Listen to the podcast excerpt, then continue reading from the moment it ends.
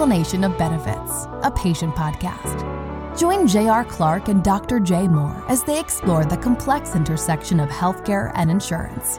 Whether you're not sure about the difference between a premium and a deductible, or looking for expert insights on the future of employee benefits, everyone can use an explanation of benefits. Now, here are your hosts, Dr. J and JR. Well, hi, everybody. This is Jay Moore from the Explanation of Benefits podcast. This is our fourth episode of this podcast. I am the Chief Clinical Officer of Paytient, and I'm joined once again today by my colleague and good friend, J.R. Clark. Hey, J.R. Hey, Jay. How you doing?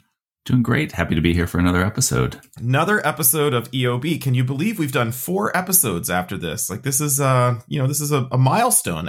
You you know how many podcasts there are that they celebrate episode 4? You know, big red carpet to do um, for episode 4. I, I, bet you didn't know that.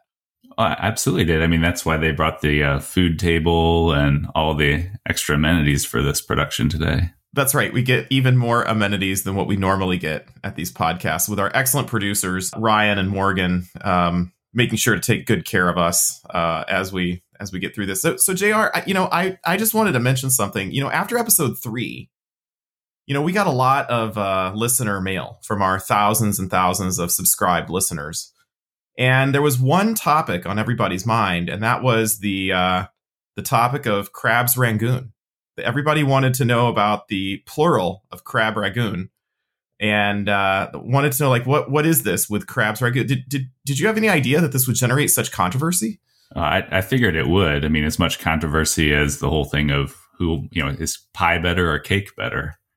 Oh well we're not even going to get into that jr we're trying to keep this uncontroversial. That was our one of our founding principles in our vision statement.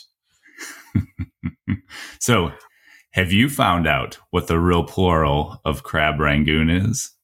Well, I there are three opinions as far as I can tell. Uh, there is opinion number one, which is what I'm going to call the actual logical opinion, which is that it is crab ragoons. That one would pluralize the second word in the food. The second opinion is that crab is a plural of itself, um, kind of like uh, beef. Like if you were to have two steaks, you wouldn't say I had a couple of beefs um, so that the plural of crab ragoon is just crab ragoon. Uh, again, you wouldn't have like, you know, you, you had a couple of, of, halibut on your plate. You don't say I had some halibuts. You just say I had some halibut. So crab ragoon is its own plural. But the third, and this is a theory that is brought forward by my wife, um, and uh, that theory is that it's like attorneys general and that um, actually crabs rangoon is the appropriate plural. And I, this is what I'm going with crabs rangoon. So I'm way beyond my linguistics here, if that's the right word, but couldn't you say that the crab portion of this is like an adjective to describe what kind of rangoon?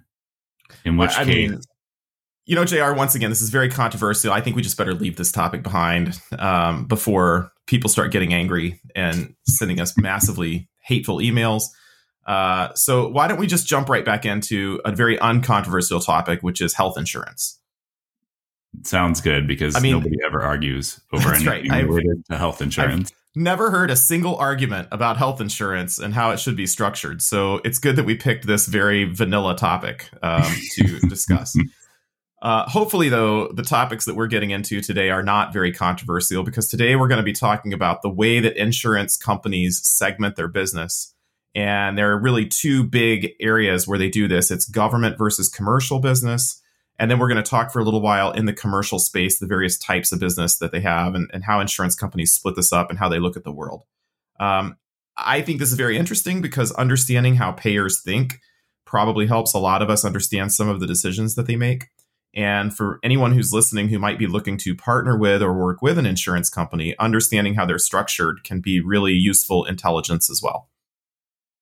Right. And then even to add to that, Jay, I think the other thing is that the types of insurance are partitioned because of the type of purchaser. The type of purchaser may have a different mentality. Like, for example, an individual purchasing insurance might think differently than a group that is looking to purchase insurance for all of their employees. I think that follows suit with it. Yeah, I, I, think that's good. I think it's a, a really good way of uh, of thinking about this. So let's let's jump in and let's talk first of all about the big split that happens at insurance companies, modern insurance companies, and we're talking the the big guys, right? So when we think about the uh, the big insurance companies, like what, what would you consider to be Jr. the the big ones, the the companies that that probably are most on people's mind when they're thinking of health insurers? Well, obviously, like the Blue Cross Blue Shield plan, so the Blues, United, Humana, Cigna, you know, Centene, all of the you know, Aetna's, the major insurers across the country. All right. And of those companies, most of them, not all the ones that you mentioned, but most of them have both government and commercial business. So what do we mean by that when we say government business versus commercial business? How how does the layperson distinguish between those types of business? And so in general, government business is really either administered or overseen by the government. So you think of this as Medicare and Medicaid essentially versus commercial business is you know purchased by employers or individuals through a private insurance company. And when you say Medicare and Medicaid, I, I, realize we've got a lot of different people listening to this. So let's just level set and explain what those are. So, Medicare, which one is Medicare? That one is for who? Medicare is for seniors. So, age 65, you, know, you pay in throughout your life and you get a benefit when you retire. And Medicare, I, I, think Medicare covers some people who are not necessarily seniors as well. Is that right? Right, that's correct. So it's senior citizens and then folks with disabilities as well. Okay, okay. So senior citizens and people with disabilities, and that's funded by the federal government. Uh, it's a federal program run by a, a part of the government called CMS, the Center for Medicare Services. And then Medicaid, by contrast, what is what is Medicaid? So Medicaid is based on income. So it's an insurance plan for folks below a certain uh, level of income, and that is actually a it's it's kind of a a mix of federal and state based. It's essentially a state based program, but with federal ties to it. And Jay, I know that you've probably had a lot of event, more interaction even than I have in terms of how all this works in this side of business. I don't know if there's anything you've experienced that's worth sharing on that side. Yeah, so you know, in in the medical management world, and just in working in uh, the clinical side of health insurance, um, we did a lot of business with both Medicare and Medicaid. And I guess um, you know, thinking about big insurance companies and how this all works out with with Medicare, the way that the insurance companies are working is through the Medicare Advantage program. And essentially, what that means is that Medicare business can be uh, split up between traditional Medicare, which is something that anybody can get. That's funded directly by the government and really managed directly by the government through some intermediaries that we're not really going to get into, but but it's essentially just the government itself running the program. It is a fairly loosely managed program, and what I mean by that is that the networks tend to be pretty broad and open. Uh, anybody can participate as a Medicare provider. So if you are a doctor or a hospital or a physical therapist or whatever, you can just sign up and um, do some paperwork and you can be a Medicare provider and start seeing patients and then billing Medicare for those uh, services that you're doing. And we'll get into networks later on, but but really the idea here is that Medicare is a big broad network. By contrast, Medicare Advantage is a narrower network. That is a, a product that's administered by insurance companies. And what they're doing in a Medicare Advantage program is they're signing people up to take their version of Medicare, and it's still funded by the government, but it's administered and run by a private insurance company. So, like United or Anthem or Humana or someone like that could sell you a Medicare Advantage plan that would take the place of your traditional Medicare. And there might or might not be some extra costs. Usually, there are not any extra costs. Um, but the uh, the plan is actually run by the insurance company. You generally get some additional benefits in that case. So they might add on some extra things that you get, maybe a gem membership or uh, hearing aid coverage, which actually is not covered by traditional Medicare. That that sort of thing. Um, so you're you're probably familiar with that with Medicare Advantage. Is that right, Jr? Yeah, and actually, probably worth stepping back for a second to note because you hear on commercials all the time, you know, Medicare Part A, Medicare Part B, Medicare Part D, and you know, really, the basis of all of it is that you know, Medicare Part A is covering your hospital insurance for when you need to go into the hospital. Medicare Part D, Part B is covering things like your doctor or outpatient surgeries, uh, supplies, those kinds of things, and Medicare Part D is prescription drug coverage. So you, you mentioned A, B, and D. Is there a C? Well, so part C is the Med Advantage, is usually what's referred to as the Med Advantage side for what you're talking about. And what I guess just the reason I bring this up, Jay, is because what a lot of Med Advantage plans do is they combine Part A, Part B, and Part D all into one plan together. And the reason that insurance companies are doing this is because they can make a lot of money doing it. Uh, they get a set rate from the government for each member that they sign on. And as long as they can manage the cost at below that rate while also providing all of the obligations, so there are a lot of things that they have to cover. And as long as they can do that, then they, you know, there's a there's an amount that they collect in excess of what they're actually spending to take care of of these members, and that's profit for them. Um, very tightly regulated. Obviously, they don't want care to be withheld um, or people to not get what they need to get. But even given that that tight regulation, there's a lot of profitability that these companies can make in the government business.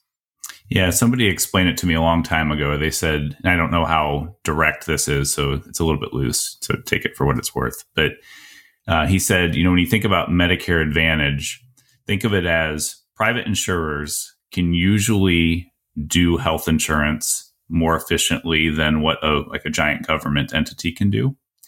And so what the government entity basically does is says, hey, we were planning on spending X amount for this health insurance coverage for seniors.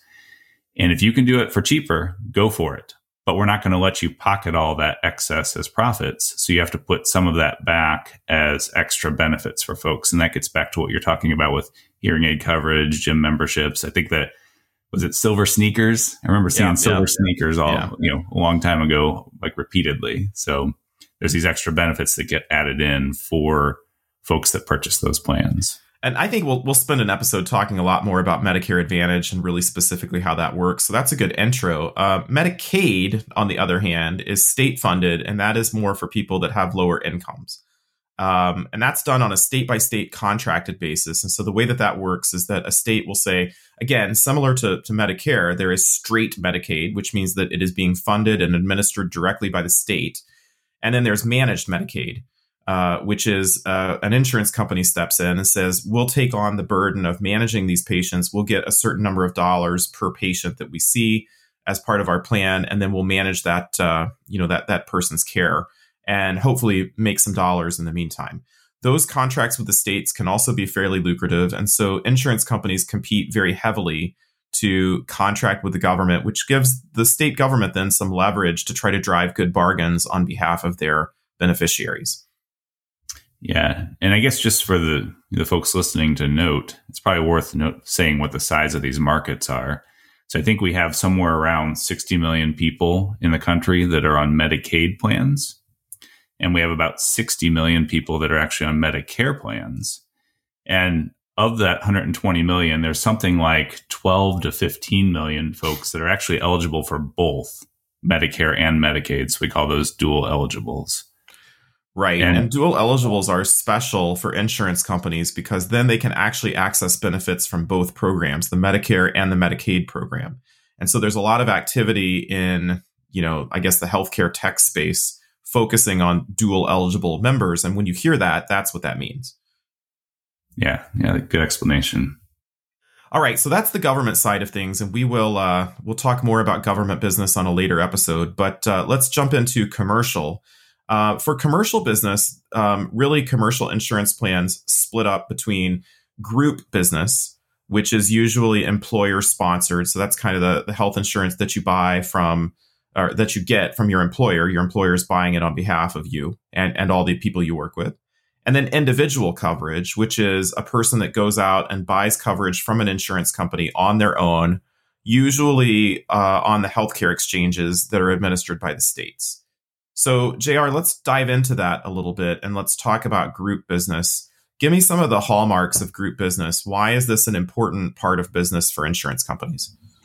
Well, so so first off, just a, a, quick thing to note for employer business, employer group business for insurance companies, there are actually 160 million people in the country that are covered by these plans. So that's basically half of Americans fall under these types of plans, and so that's why it's important. Number one for insurers is because it's it's a big number of people that you're selling to here. Second reason it's important is that there's really, you know, if you think about a company like IBM or Boeing or Amazon, you know, have a ton of employees, there's basically one purchaser for each company that's purchasing on behalf of a bunch of people. And so effectively it's a, you know, from an administrative cost standpoint, it's a kind of a more efficient model for an insurance company to be able to go out to an employer and sell and know that a bunch of people are going to be covered off of that because of that one sale. Right. So there's a lot of economy of scale that can be attained by an insurance company. And uh, making a sale to a large group, a large employer group, is a big deal for these insurers. Right. Right. And I think it's probably worth breaking up too, just to know that when we think about how health insurance companies think about employers, they're basically kind of, they break it up into kind of two pieces. There's either small employers or there's large employers. And small employers in most states are considered any employer that has two to 50 employees. In some states, it's two to, to 99, but, but by and large, it's usually two to 50 employees that, that are looked at as small employers. And then the other side is obviously large employers. So that's anything with, you know, 51 or greater employees.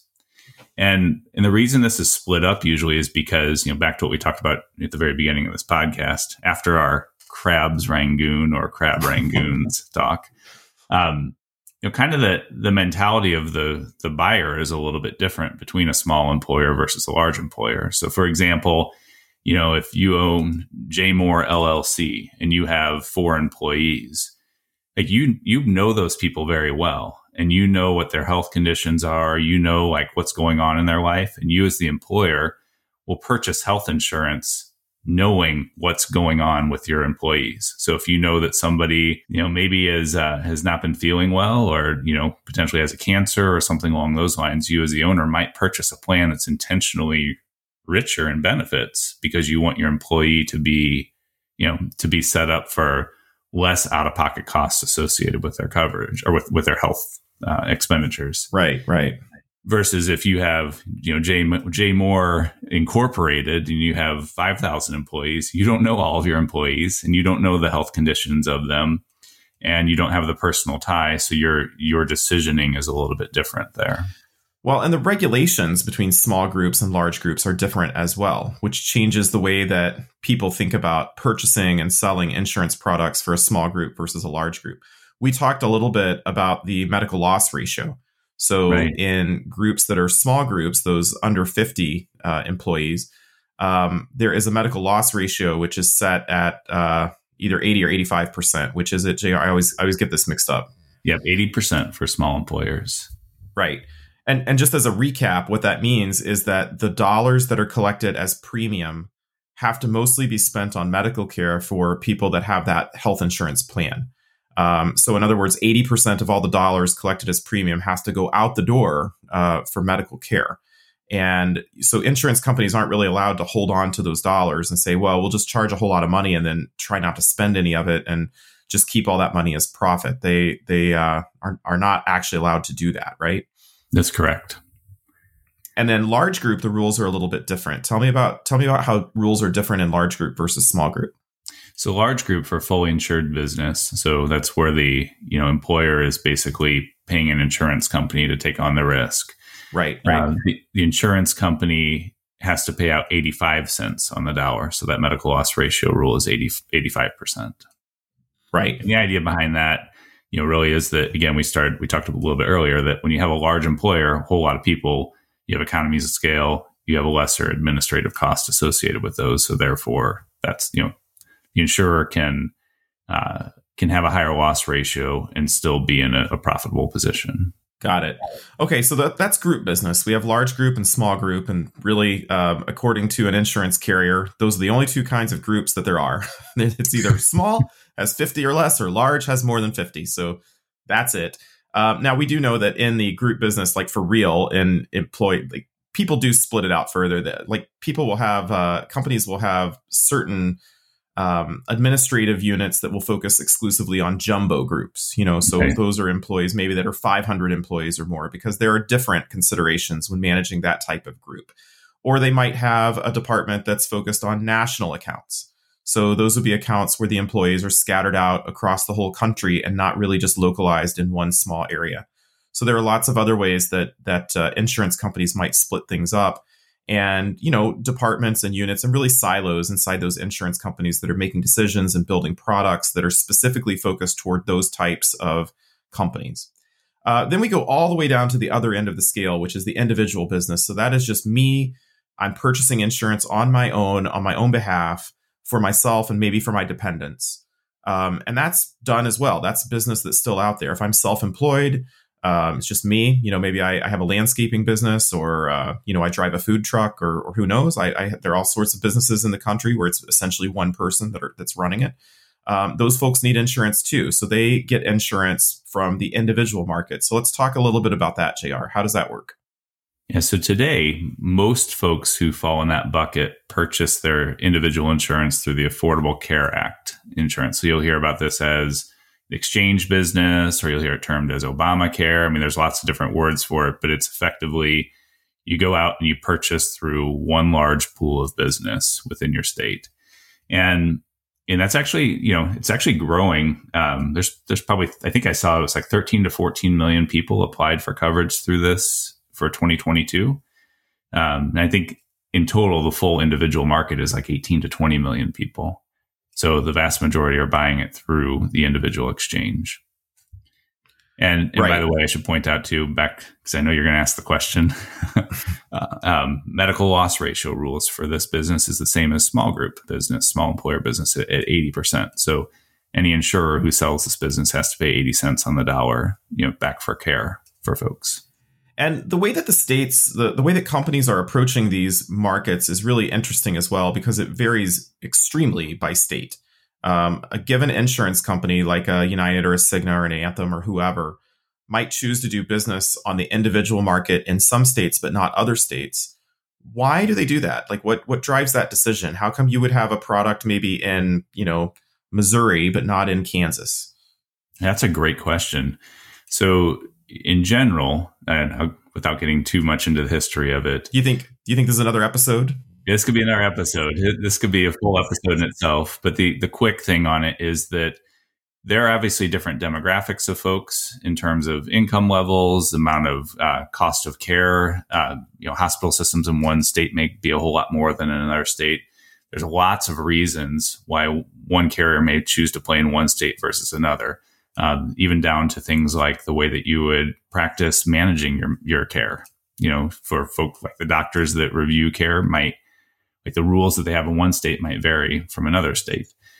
So, you know, there's different specialties, for lack of better words, that, that each insurance company may have that fit to some states versus another.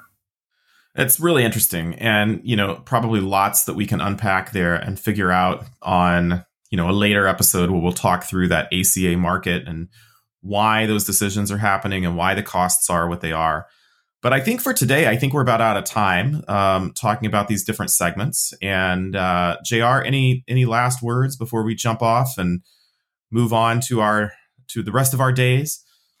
No, other than I, am curious to see. Well, maybe we should do like a over under amongst the group for how many times crab rangoon is going to be mentioned in the next ten episodes.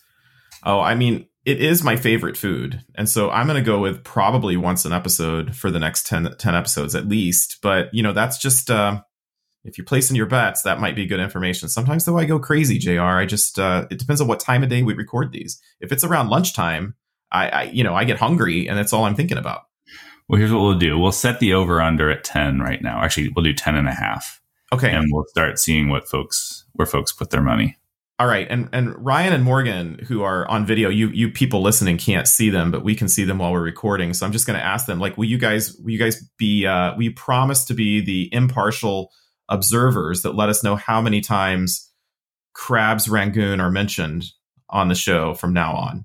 All right, I got two thumbs up. So, well, there you have it. If uh, you know, you, you can have this to look forward to weekly. Um, the weekly count of mentions of uh, kind of bad for you Chinese restaurant appetizers. Um, and I, I, think that's what we'll roll out for today. So, JR, thanks once again for talking with me on the uh, Explanation of Benefits podcast. I will see you next time.